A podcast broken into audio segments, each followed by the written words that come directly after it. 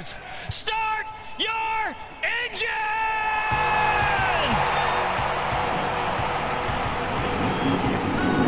Welcome to the one place everybody wants to be Victory Lane, your source for news, analysis, discussion, interviews, and more from the world of NASCAR. Now, here's your host, Davey Siegel. Welcome back, party people, to the place everybody wants to be, and I mean everybody. You know it, you love it.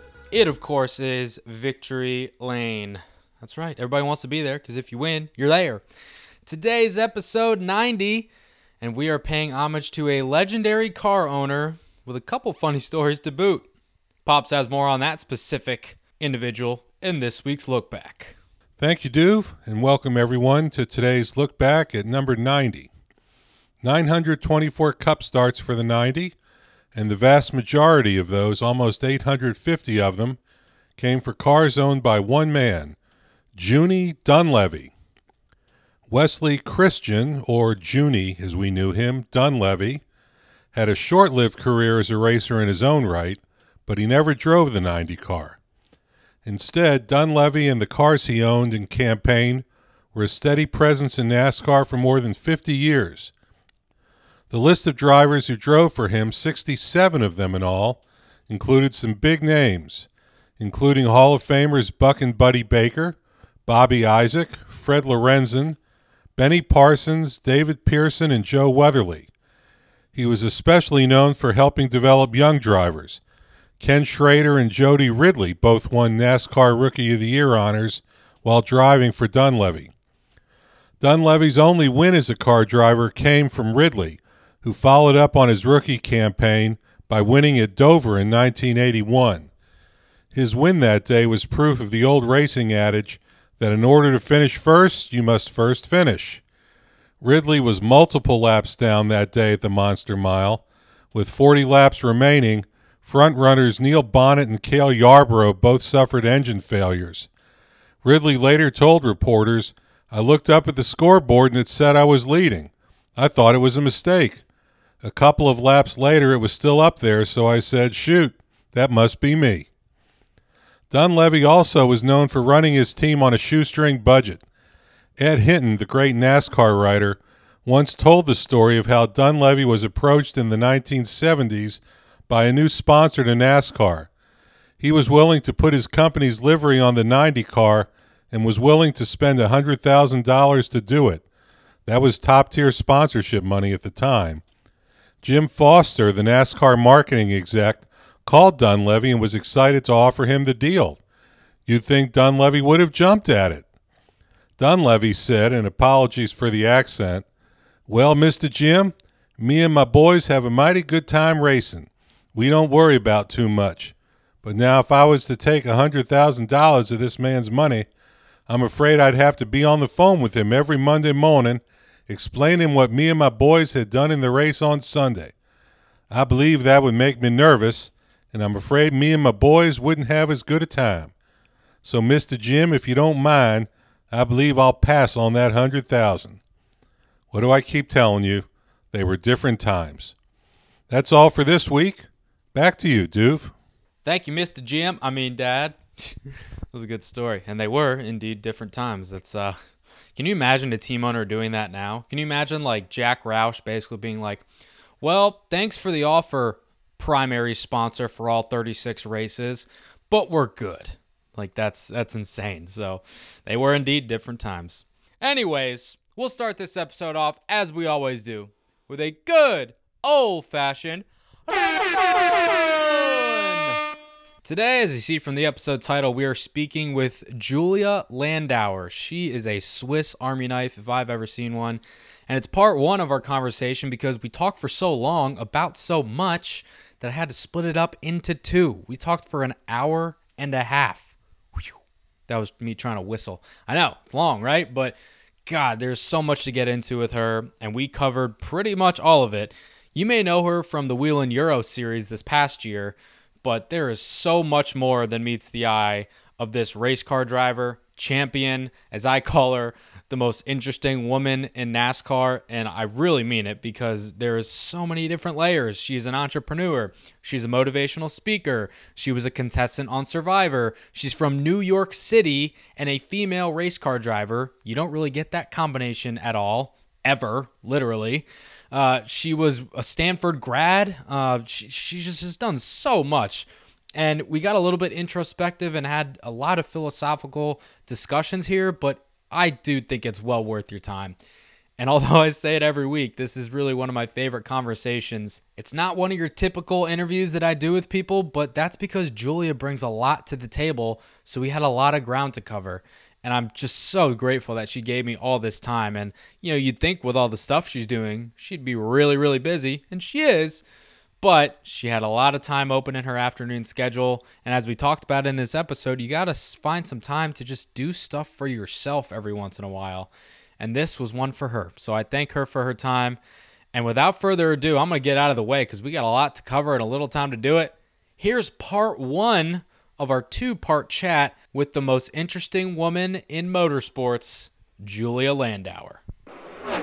This woman needs no introduction. She is a entrepreneur, race car driver, champion race car driver at that by the way.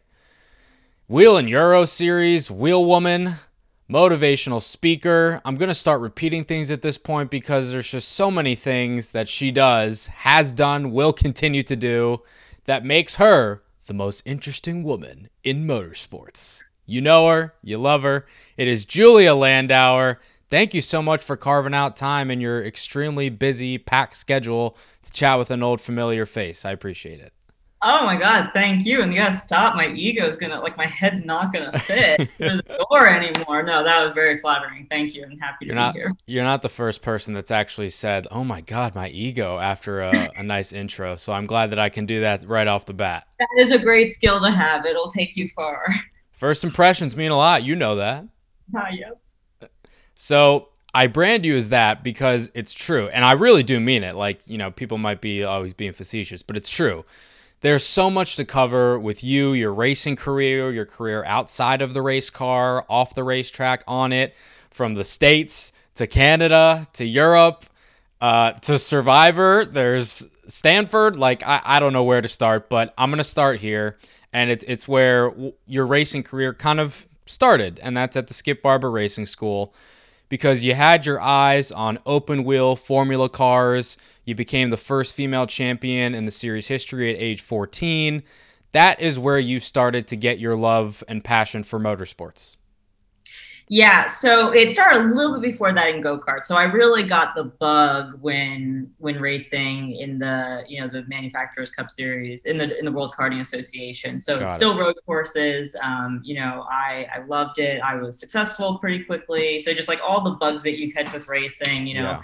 winning and you know for me collaborating the, the racetrack is such an intense environment and Mhm. every all people are so intense and um, i just i loved it but then in skip barber it was really cool because you know we had read about you know younger people who were starting to get into racing and back in that day you know being in your young teens really meant that you weren't driving race cars so the skip barber series allowed us to kind of do you know prove that i could handle a car Right. um, and then get racing. And it was so cool as a you know 14 year old girl going through puberty and middle school in New York City and like all of that stuff to then be able to totally kick butt on the track. And I think the next youngest person was like 22 when I was 14. So Wow.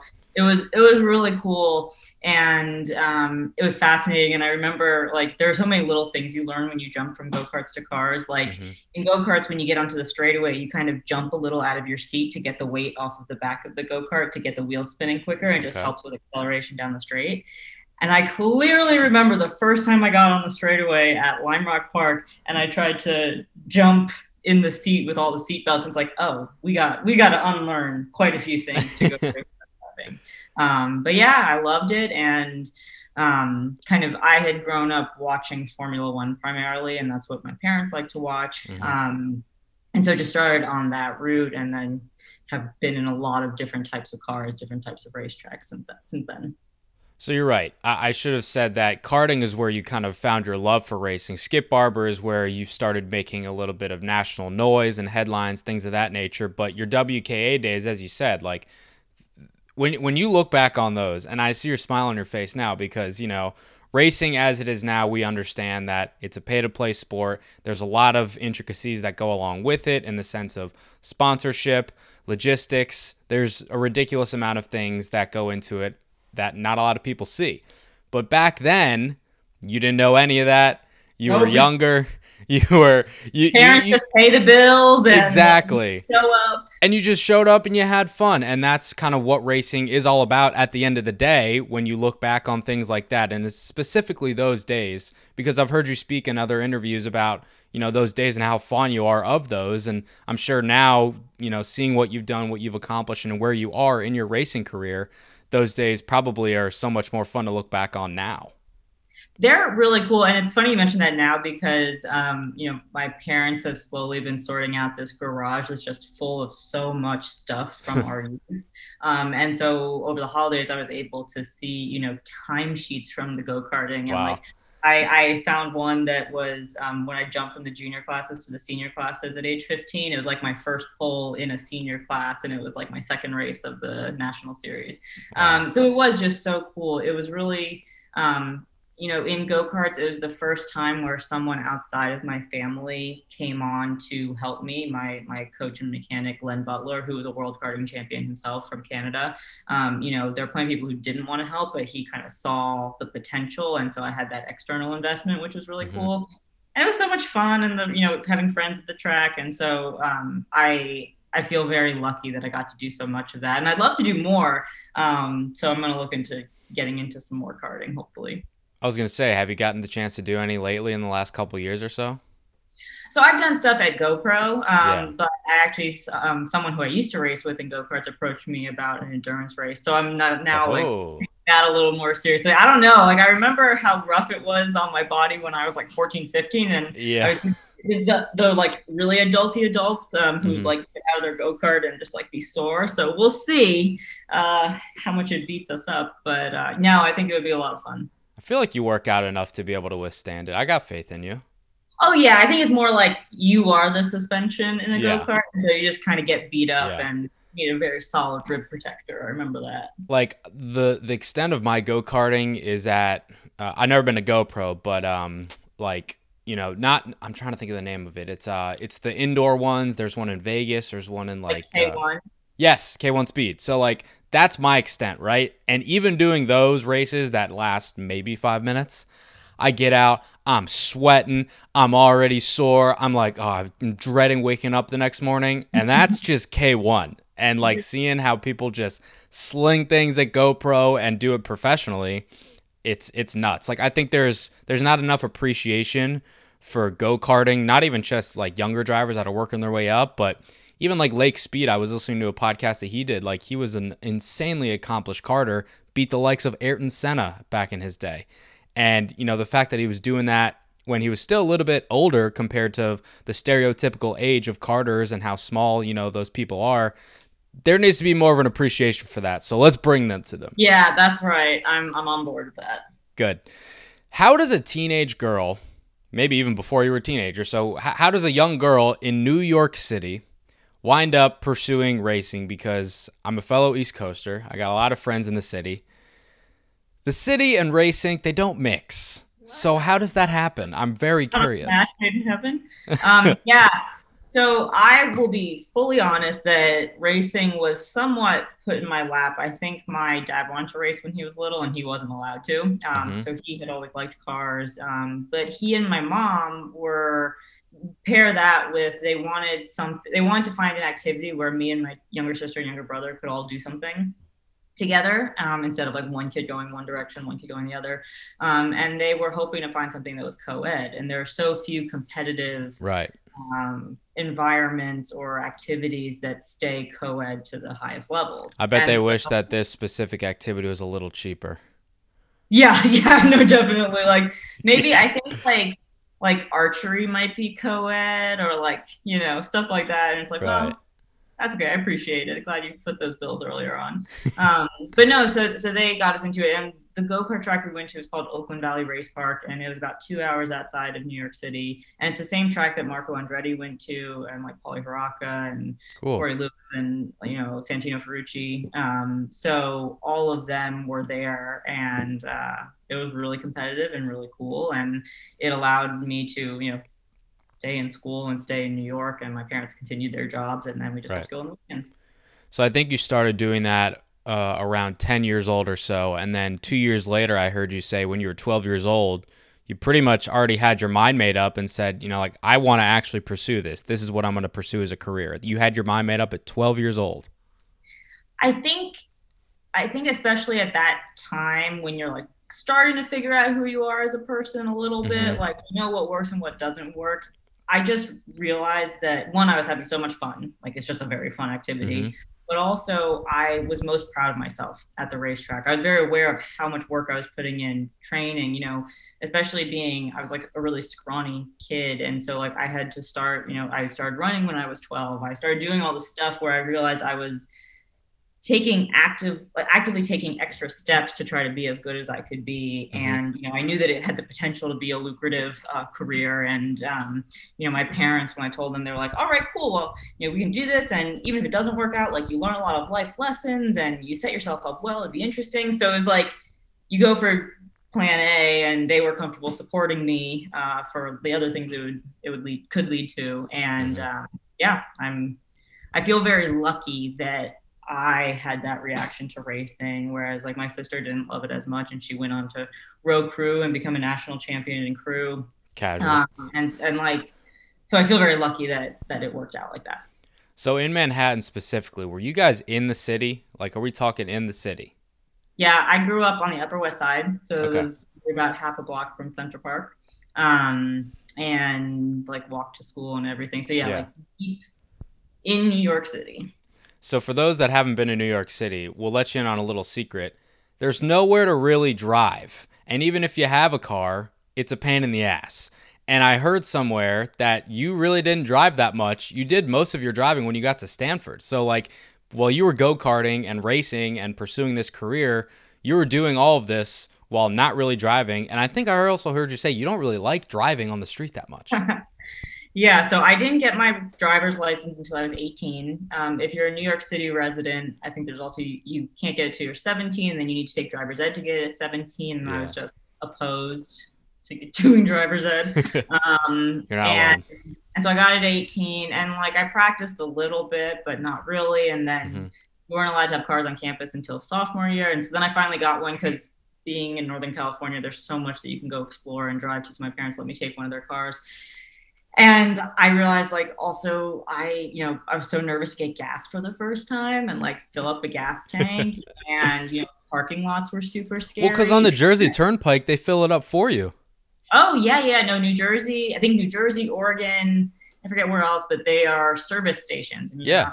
pump your own gas. So, yeah, I had to learn a lot, and um, I, I don't know. I I just don't love driving on the street. I think there's some like when you're just by yourself and it's on a nice road, that's fine. But like you have to be so defensive on the road, and uh, drivers aren't very good. And that was one thing being in Europe that was so nice is it's a much um, you have to work a lot harder to get your license. One, it's like thousands of dollars. It's more expensive, Wow. um, and you have to do lots of hours of you know actual practice with Yeah. a professional driving teacher. So and they follow the rules better, and so it's just it um like everyone stays to the right. So it was a more pleasant driving experience, but I certainly get road rage, and I'm a terrible parallel parker, and yeah, that's my driving experience. Well, I'm not surprised that Europe does something better than the U.S. in terms of uh, giving people licenses. That's not surprising there. Uh, I also suck at parallel parking. Hate that. I need a spotter. Like I don't have to do this. Seriously, I'd rather just have like a self-automated parking, you know, feature that I could just like my rear view mirror or rear view camera. Sorry, the mirror does nothing for me when I'm parallel parking. The rear view camera is really nice. But I need like I think there's some new Hyundai or something. You literally push a button and it parallel parks for you. Amazing. I'll pay all the money in the world for that. Amazing. Yeah. especially in New York too, because you gotta find Oh. street parking while you can, because there's barely any oh. even as is. I don't know the last time I drove in New York City. It's just been so long. It's not Like, fun. it's not fun. And like you can walk or take. Last time I took public transportation, it was faster. Um, so yeah, it's a uh, it's a lot nicer in Charlotte though. Like yeah. Charlotte drivers are not fantastic. I feel like every place has its own flavor of bad drivers. I agree with that. Charlotte certainly has its own, um, but overall, it's a little less congested than New York, so that's good. DC has its fair share of bad, crazy drivers as well, especially now. Like, I, I was just driving in and, and came back from work in downtown DC, partly because there's a lot of roads closed off with the impending yeah. inauguration, because obvious reasons. There's got to be a lot of security there, especially what yeah. happened last week. But even so, like, there's a ridiculous amount of traffic, so many just annoying drivers. I mean, I'm probably one of them at some point, but also, you know, spotters say it's way easier to spot a fast car than a slow car. I feel That's like in a way, when you're on the highway, it's easier to like be the fast car than be yeah. the slow car. Not egregiously fast. We're not advocating for right, that. right, but like like nine, yeah. ten over. That's fine. I got you. It was um, I think it was uh, someone at South Boston Speedway um, in Virginia when I was racing part-time late models there. they made the points like, all right, on these roads, nine you're fine, ten you're mine, and I was like, oh, that's so brilliant. That's good. That. Yeah. I'm gonna so, probably put that on a T-shirt or something. Yeah, it, it's really smart. We love a good rhyme. We do. So you grew up watching Formula One a lot in your household. Your parents like that, but I assume that you know now that you've dabbled in NASCAR, you had to at least you know know about NASCAR and watch it a little bit here and there. I think Carl Edwards may have been your guy growing up. Is that true? Yeah, and so I, um, but when I was 16, I switched to Ford Focus midgets and oval racing. So yeah. by the time I was like 15, 16, I knew that that was what I was going to pursue more aggressively. Um, I then started watching a lot more NASCAR, and I've always been a big Carl Edwards fan. I've been able to mm-hmm. speak with him a few times, which is super cool. And um, big Mark Martin fan also. Um, and uh, but yeah, so it's it's definitely been interesting to see kind of how the sport has changed. And now now I would say honestly, I'm a better oval racer than road course racer at this point, just because I've done so much more. Yeah. And that was my I realized being in Europe with people who race on road courses all the time, just kind of how different it is, and everything from like how you set up passing to, um, you know, what the car feels like when it's at the limit. It's very different on an oval than it is on a road course. And a lot of the Euro guys would be like, I suck on ovals. I never want to do them again. I don't know why you want to get that close to a wall. And so it's just it's super different. Just a lot of specialization over there too. I mean, and for the fact that there's not many oval tracks that are in Europe. Like this, just all road courses. Yeah, and I was super bummed because the Euro Series normally has uh, Venray, which is in the Netherlands, and it's about a half mile oval, which people say is similar to New Smyrna, which I haven't been on New Smyrna, but um, they took it off the schedule this year, and then it's not on the schedule next year. So Damn. it's um, I'm a little bummed. So I was like, oh, good, I have one one place where I can be comfortable and like, you know, I'll know what I'm doing. But yeah, that's a so I we'll get into the motivational speaking aspect and just positivity in general and female empowerment stuff later. But Carl Edwards, um, besides the fact that he was a wheelman on the track, um, I think that you know you two have some similarities off track in terms of your personality, in the sense that you know you're very strong-willed in who you are. You're good people. Uh, besides the fact that he has no social media or is not in the public eye at all. I feel like you guys are a little bit similar in that aspect, and I'm curious if your admiration for him as a driver did that factor into it at all, or were you too young at that point to kind of understand that aspect of things?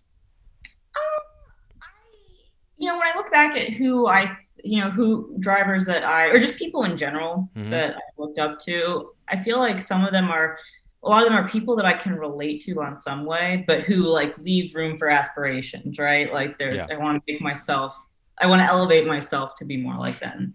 Um, so I think that element's always there. Um, and with with Carl Edwards and Mark Martin and Jimmie Johnson, and you know, there's like just a humility and classiness while still being fun, I guess, and like so dedicated yeah. to your craft and you know committed to family and your loved ones. And I just think, you know, when that comes through, I just think that that's really attractive. And I think I think especially now and I don't like now is a broad term, but like the lines of professional and personal and you know work and family like they're blending a lot more and i've always been someone who's more vulnerable and open with kind of things that are important to me and like you know i just vocalize what what I care about, and I feel like there's some of that also. And so, Yeah. um, yeah, uh, just cool guys. And there are a lot of other cool like people that I think are Right. cool, super talented in the field, obviously. But just like an overall, you know, one of my biggest heroes is you know Paul Newman, and just someone who just like epitomizes living your life as big as you can, but on your own pace and your own scale, and like doing doing things that interest you. I mean, an actor and a race car driver and a philanthropist, and just like a great family man. It's like, oh my god, can I be like this is amazing. You're on your way. Oh, thank you. I'm trying. That's interesting perspective, though. I appreciate it because um, it's it's funny. Like most people, myself included, you know, oh, how'd you become a Kevin Harvick fan? Well, he had ET on his car at Bristol one year, and the rest is history. You're like, oh, why do you like Kyle Busch? It's like, oh, my friend told me to eat a whole pack of M and M's, and then Kyle won the race the next week. It's just like most people have such dumb, weird stories about how they became fans of a certain driver, which we love. But it's also nice, refreshing to have like more of a, a deeper aspect into like why you actually like and admire this driver, you know, mm-hmm. on track and off track. So I appreciate you for that. Yeah, you. So there's only one Cup Series driver, Julia, with a college degree. I, I think you're probably aware of that. It's Ryan Newman from Purdue. He has an engineering degree. But there's not many other college educated race car drivers, not specifically in NASCAR, but in motorsports, I think worldwide. I mean, you would know better than me, but as far as I know, I don't think there's a ton of drivers that have college degrees because the main reason is they don't have time for that and they go straight from high school. Maybe they don't finish high school and they pursue racing, and a lot of them have success at it. That's why they're at where they're at. But you decided to go to college instead of pursuing racing right after high school. You went to Stanford, casual. But my question is, why did you decide to do that instead of pursuing things right after high school? Because 99.9% of race car drivers and people that we see have success and get to a level that you're at, they don't choose to go down that path. But it was clearly very important to you, and you've clearly been very successful in doing so. Thank you. Well, first, little shout out to Jesse Little because I saw that he just graduated. You did, Uh, UNC Charlotte. Good for him. Yeah, that's right. So that's awesome. Um, yeah. So it was. I like to say. I would like to say it was some like profound thing, but it was very pragmatic. My parents were like, "Yo, we can't pay for this forever. like, you need to learn how to pay for this." Um, and so that was kind of, you know, they told me that fairly early on in my teen years, and so I was aware that the whole business side of racing, the marketing, the being able to get partners, the, um, you know, being able to build a base that supports you, um, you know, I knew that I was gonna have to do that. So that was one thing that made me go to go to school. Um, also, I, you know, I'm very close with my family, and you know, I'm so grateful for that. But when I was 16, 17, 18, I felt like I needed to be able to stand on my own two feet a little bit more. And I knew that I, from my perspective, the more that I could grow as a person and the smarter I could get on my own and the more, you know, well rounded I could be, I thought that that, you know, that would inevitably make me a better racer as well. Um, and I was happy to get some more technical background to be able to be able to articulate what I need out of the car more and understand the dynamics of the car, which you can do without school. But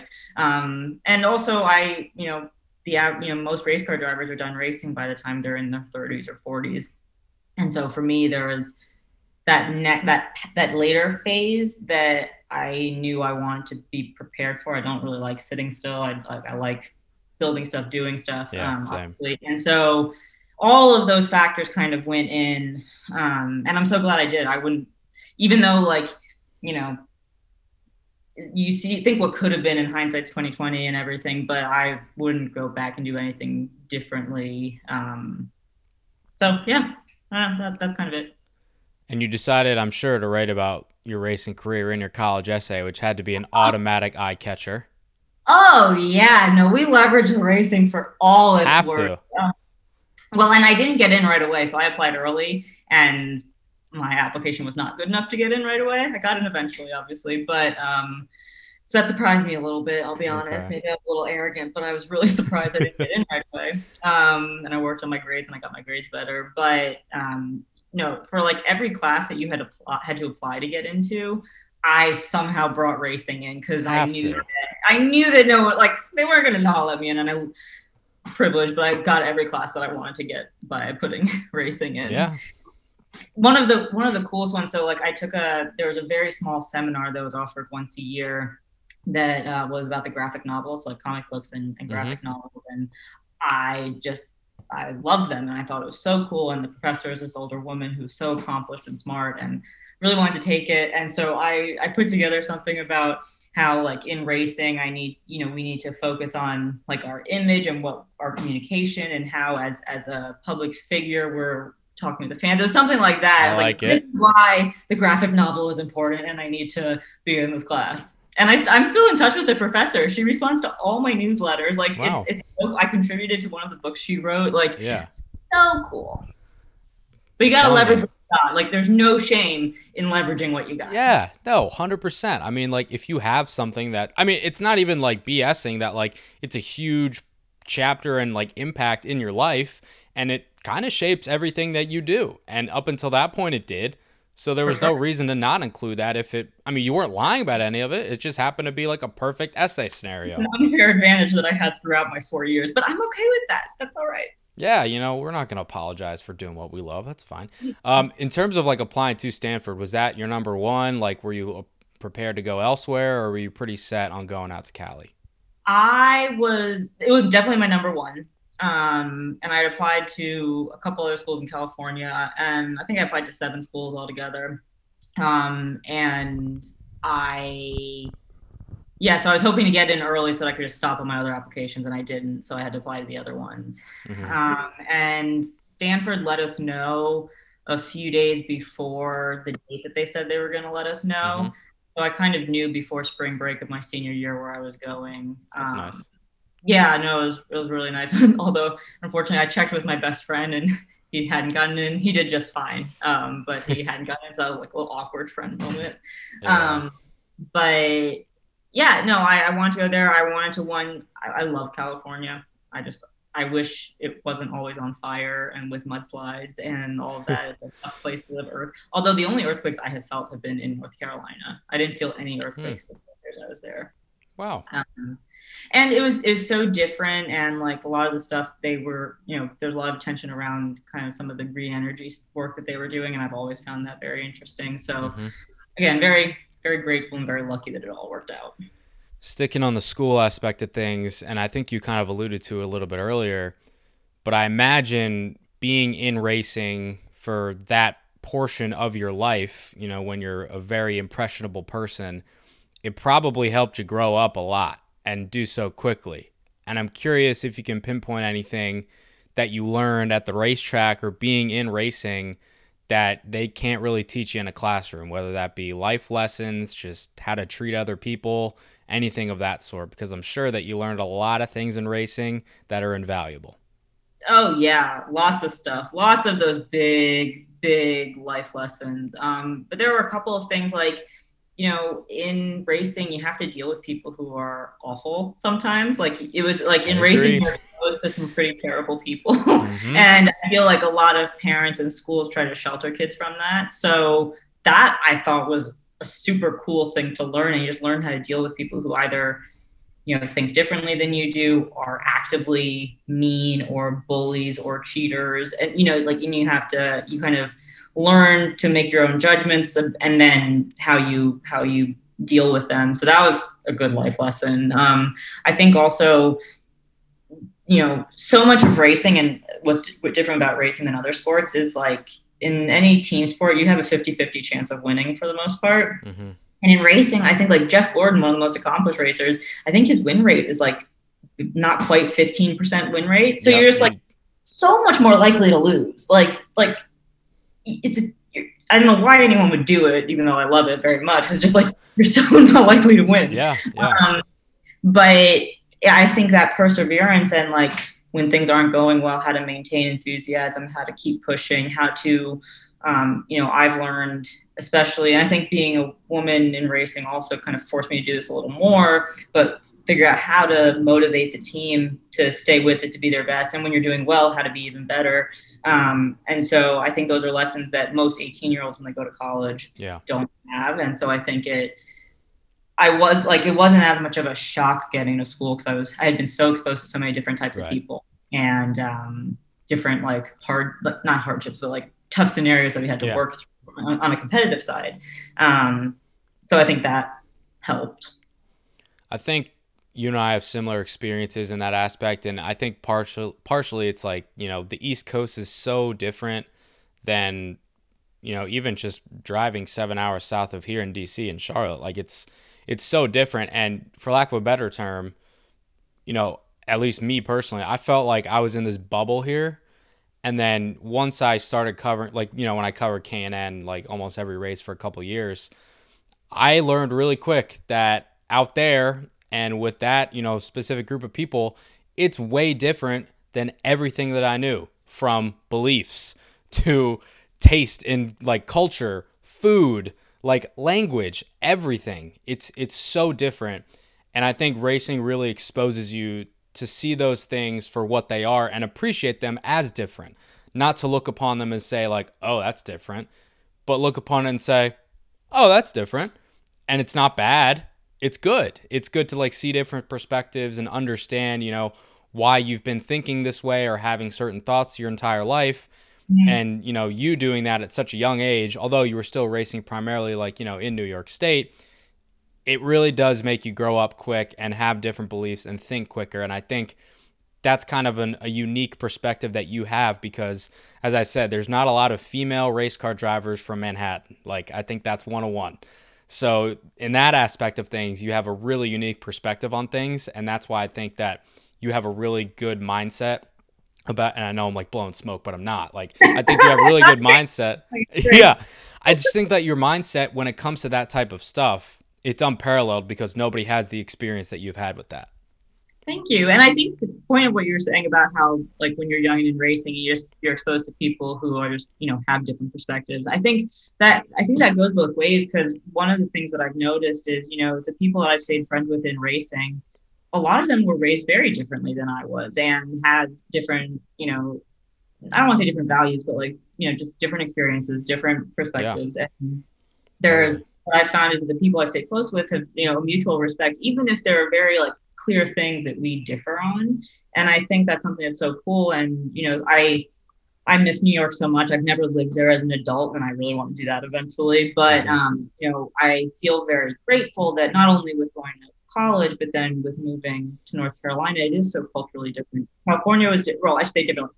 The Northern California Bay Area bubble was so different than New York. Oh The other parts of California that I raced in and that I visited are so different than that little bubble. Yeah. And then Carolina and Charlotte are so different than both of those. And, you know, I don't think Charlotte's my forever home, but I'm so grateful to be able to, one, be in the heart of racing, have so many people who like it here, but then, you know, to your point, just get that different perspective and, and understand. And I think, you know, we get very philosophical on this, but it's Yeah, important. yeah. I think um, it's, it's good to be empathetic. I think yeah. I mean, when you were saying that, you had your New York bubble, you got your Charlotte bubble, you got your Northern California bubble, then you have your Roseville Orange Show, like current all these different like Can West Track bubble, and then you went to Canada with the Pinty series. Then now you were in Europe for three months, so you, you got it all covered, girl. I'm telling you. yeah, it was so funny in the Pinty series because I don't know, like it, they don't have Southern accents by any means, but like a lot of people just like the English speaking Canadians Yeah. had, you know, they sounded like a NASCAR garage. Like it Yeah. was it not not super different. But then I remember it was so jarring to hear like Canadian French in the garage because it was like, wait, but this is NASCAR and these are NASCAR pit crews. So why Yeah. am I hearing this like very elegant language that yeah, so weird. And then like it was less of a big deal um, in the Euro series because my whole team spoke English, so I heard other languages, but I was I was used to it at that point. So sticking with your college experience for a little bit, uh, freshman year, I think the summer after your freshman year, you interned for a Cup Series team. Is that right? Yeah, I interned for Ganassi in their PR PR department. Yeah. I don't think they probably got a lot of applicants that were aspiring race car drivers at that point, so that set you apart as well. It did, and I've known Lauren Renier for a really long time, and so Mhm. he also helped set that up, which I'm really grateful for. And for me, it was like, you know, I was gonna, I knew I was gonna be racing at South Boston for the summer, Mhm. and um, I wanted to be able to just live there and have something to do. And I learned so much. I mean, I think unpaid internships shouldn't be the case because you know if you do work, you you should be compensated. But I did learn so much, and um, it was my introduction in North Carolina. So I lived up in Mooresville. I actually lived. Oh, oh, we are coming back on memories here. I lived with Allie Owens, who used to race. I lived with her and her husband. And I don't remember if they had a kid at that point, but so I got to live like in a guest room that they had and just like get the Mooresville experience. And um, yeah, it was super cool. That's pretty cool. So freshman year, you interned for Ganassi, you raced at South Boston mostly over that summer, and then you go on Survivor. This is just the most abnormal college experience that anybody I know has ever had. How did that happen? Because the story that I heard you tell was essentially, you know, long story shorter, but you can go into as much detail as you'd like. One of your friends was like, "Yeah, you should apply," and you did, and that was that. oh, forget well, I forget how the conversation started, but it was my roommate sophomore year, and he's also from New York, and we were just talking about shows and how like on Survivor specifically, you know, the women are seen as total badasses. It's it's like gross generalization, but like beauty queens are badasses. It's like that's the that's the the buckets that women get put into. And then she just kind of like off the cuff was like, "Oh my god, you should go on that." And I was like, mm, "Okay." And I looked at the application and I watched some I watched some more of the show and I applied and I got on. I remember I was in North Carolina when I learned that I had you know made it to the final rounds of casting, um, and I was so excited and so nervous, but so excited. That's pretty cool. Yeah.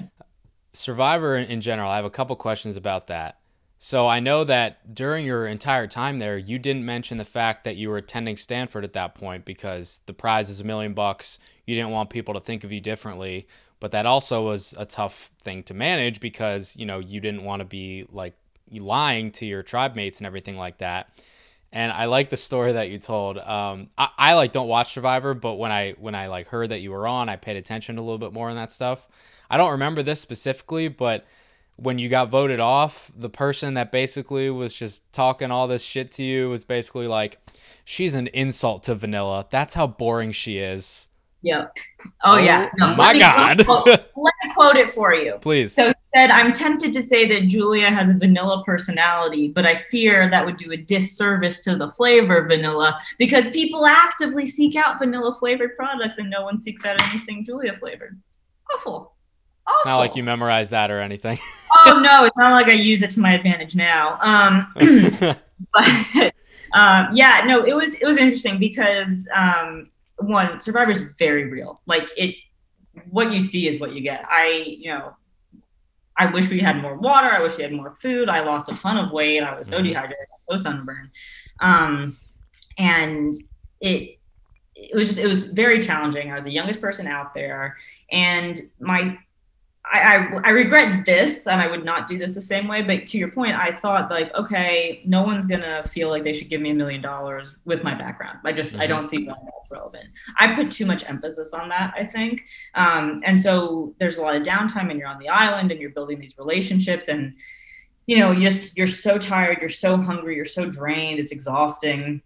And I realized like I would want to contribute to a conversation and then realize mm, that would I'd have to figure out how to frame it so that it didn't tie back to college. And then yeah. it just got tiring and I wasn't, I did not feel like I was sharp enough at that point to do that. And so I just was more quiet. And for me, it was an extremely painful lesson in kind of just self-awareness and, and understanding being aware of what you're projecting versus what people are perceiving and being intentional because you know as you said first impressions are important and um, it was very clear that I would probably do better. My personality would probably do better if I was just more transparent and more relatable. And I think, especially being, to your point, a New York City raised, college educated female race car driver, I was always an other, an outsider, if you will. Mm-hmm. And so I had gotten a lot of advice from people who meant well, but kind of gave me tips for how to tune down the differences.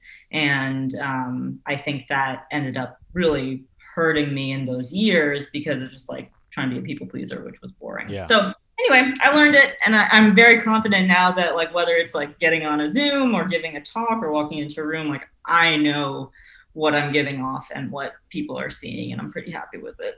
Yeah, something that, you know, I took away from your experience there was basically you pretty much said it. It's like taking ownership of who you are. Mm-hmm. And like when you got voted off the show, you started reflecting about it and you realized that you weren't doing that and why weren't you doing that? And then, you know, that was that mind change where you're like, all right, like I shouldn't want to hide this. Like like yeah. why why hide a big aspect of who I am? Like people should understand that and appreciate me for who I am. They do now but when you were then, I mean, it's fair. Like you're a sophomore in college. Everybody is human. They overthink stuff a ridiculous yeah. amount, especially being a sophomore in college, dehydrated, sunburnt on Survivor. Like I get it, but it's a good lesson that you learn coming out of there because it's like just important life skill to have, which is self actualization and just like understanding and taking ownership of who you are as a person. And I think also like being aware that you, I I forget where I heard this, but it's like you're not going to be for everybody, and that's mm-hmm. okay because not everybody's for you. Like you yeah. think about all the people that you don't care for, you don't like. It's like, well, people are also going to feel that way about you, and kind of being okay with that and understanding that it's the little more personal things that make you relatable to people who will like you. Like, you know, do that. And my mom made the point, like, and she she's got confidence. She does not care what people think about her. And she you know said look julia people are going to hate you because you have brown hair. People are going to hate you because you're from new york. You have no control over these things and people are going to hate you. So just own it. And i was like that's right. That's so right. Hell yeah mama. Yeah mama lands. She was on the point with that. So we get to the graduation point of college and we decide you know let's do this. We're going racing. We're pursuing this let's get it on. So you do that, but getting the initial respect of the team, regardless of what discipline you're in, what series, what car you're driving, whatever. Getting the initial respect from the team, you said, was the hardest part of being a female in motorsports. It's kind of like a cliche, generic question, but why is that the case? Like, I understand back then was a different time than we are right now in 2021, but still, like why is that the case? And, and why did people look at you differently besides the fact that you're just a female race car driver? Or was that it? People hadn't seen that before and they were skeptical. Yeah and i think um you know i've had to that point like when i raced for lee which was the first team outside of after college uh, mm-hmm. uh, lee like it was incredible because he knew that his equipment was really good he knew that his people were really good and he just expected me to win. And that is extremely powerful for any driver. Like any yeah. driver, the team believes in you and the team has expectations that are founded in just like, you know, having all the the building blocks there. That is empowering. And so we did really well. I won the first two races, I won half the race in the season and the championship. So that was great, but there, you know, historically whether in go-karts, through cars, whatever, there have been the teams where it just, you know, having that same expectation that we're going to win isn't always there. And I get it because there are not a lot of examples of women who are winning race car drivers.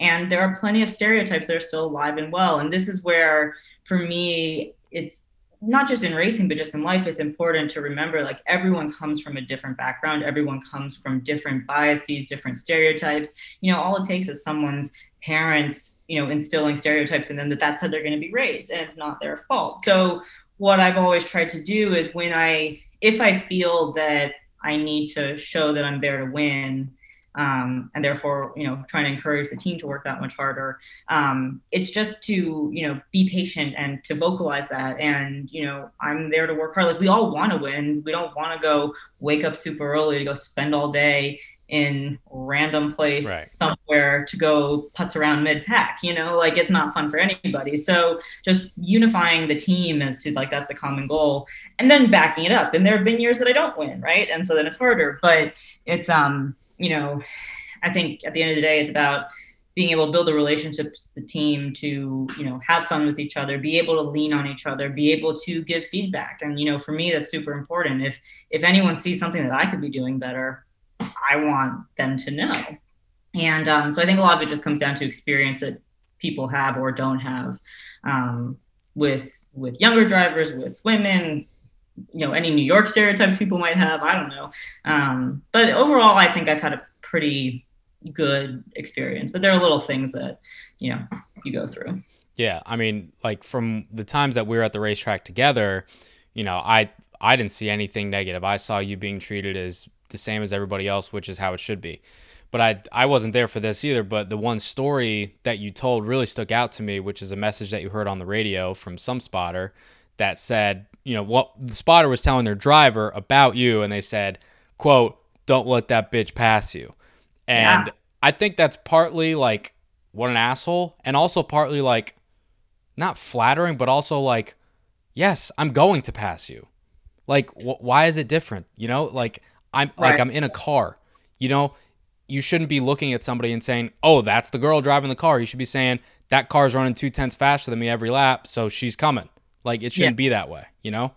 Yeah, and I think that you know when I so my spotter told me after the race that that's what this kid's dad had said, and so for me it was really interesting because again that's that's an external figure reinforcing these stereotypes, and if you're referring to me as a bitch who shouldn't be able to pass you, like language is important and language makes a difference. And so this kid's going to hear that and have these negative connotations with successful women or Mhm. women who are competitive. And it's, um, I think that's too bad. Um, but it, it goes to show, I think, you know, if you've if you've never worked with a woman in this kind of high competition environment, you might not be aware of some of the little things that are said. And obviously, like I didn't, it didn't affect my performance on Right. track. But it was interesting for my spotter to hear that there was this kind of aggressive language for no reason. Yeah. Um, and so it's just it's interesting, and that's it's been kind of rewarding also to, I guess, kind of show kind of what we go through, and to like when you see thing that's so cool for me is that when the team then sees some of these little unfairnesses and these little you know stereotypes that I'm up against or biases that I'm up against, it's like they rally behind me. And I know other women, not just in racing but in life, who when the guys then rally behind you, it's like this really powerful team, and male allies are empowering. super important. Yeah, and so um, I'm, you know, those little moments make you optimistic and make you appreciate the all the good people that are out there, right? And it's just like, yeah, you know, so it's been an interesting, an interesting journey in that regard. for sure. And we're back. Whew. Hope you enjoyed that conversation. And if you did, good news for you. There's more where that came from. We got part two dropping next week here on Victory Lane. So be sure to click that subscribe button so your episode will automatically be downloaded to your favorite device of choice from whatever podcast player you prefer. And I hope that you'll enjoy that one as much as you enjoyed this one. So stay tuned. Drop in around Inauguration Day, January 20th, next Wednesday here in Washington, D.C. Hopefully, you'll have some inauguration podcast to go along with whatever you're watching on TV that day. Look, nuts of the week! Cue that funky music, white boy. Lots of silly season news has dropped this week. Sponsors, part time rides, full time rides. We are covering it all here on Victory Lane this week. Been a quiet few weeks in the lug nuts department, but we got a lot of stuff this week. So here we go. Kaz Grala is going to compete in the Daytona 500 for Kaulig Racing this season. He ran really well at the Daytona Road Course, filling in for the sick Austin Dillon. So glad that his talents were recognized there. Potential to do some road course races there for the team as well. Anthony Alfredo, he's been tapped as the driver for the number 38 Ford Front Row Motorsports on a full time basis. And they also announced that their driver lineup of Michael McDowell, Todd Gilliland will be returning to the Cup and Truck Series respectively, as well as guest on Victory Lane a couple weeks back, David Ragan. He's going to be competing in the Daytona 500 for that team for the second year in a row. Unfortunately, the Kyle Petty charity ride has been postponed once again. It was postponed once this year already, and unfortunately, it got postponed to April and May of 2022. So they're not taking any risks there. Probably the safe, responsible, and smart thing to do, but it will have to wait for unfortunately over another year. Remember Miguel Paludo, the Brazilian driver? Well, he's coming back to NASCAR. He's going to run three road courses this year for Junior Motorsports at COTA, Daytona, and Mid Ohio, and the number eight Brandt Professional Agriculture sponsored Chevrolet for JRM. So that'll be interesting to see. Kohler Generators is going to sponsor Ryan Newman for eight races as a primary sponsor this season, an associate for the rest of the year. Adrenaline Shoc, which is a new energy drink, they're going to sponsor Chase Elliott for two primary races this season and stay on as an associate. with the departure of Mountain Dew and PepsiCo from Hendrick Motorsports and NASCAR in general, that left open some primary sponsorship for them, which they will fill. Mason Massey and Stefan Parsons, they're both going to run part time for BJ McLeod Motorsports in the number 99 Xfinity Series entry this year. Ryan Sieg Racing, they are switching to Ford for the upcoming season. They had been full time with Chevrolet since 2014, so now that means uh, the 98 car of Riley Herbst. That was almost a tongue twister or a Freudian slip, talking about Chase Briscoe. So the 98, the 22 of Austin Cindric, and now the 39 of Ryan Sieg they are going to be driving Fords in Xfinity this year. More silly season news. Santino Ferrucci, the IndyCar open wheel youngster, he is coming over to NASCAR and starting in the Xfinity Series with Sam Hunt Racing. His first race is going to be at Homestead Miami Speedway, and he's going to focus primarily on ovals, as well as Brandon Gdovic, who actually was announced yesterday at the time of this recording that he's going to be doing a part time schedule with Sam Hunt Racing as well, primarily oval focused. Raphaël Lessard is named the full time fifth entry for GMS Racing in the Camping World Truck Series. He was going to run partially, but now he has sponsorship for a full time ride. And their crew chief lineup consists of all four Championship 4 crew chiefs from last year. And they got that because they got Jeff Hensley to come over from ThorSport Racing, who brought Grant Enfinger there last year. So you got Jeff Stankiewicz Kevin Bono Manion, Chad Walter, Jeff Hensley, and Charles Denike. Also, Hailie Deegan is going to be required to take sensitivity training after she uttered a slur, which was the R word, on an iRacing Twitch stream this week.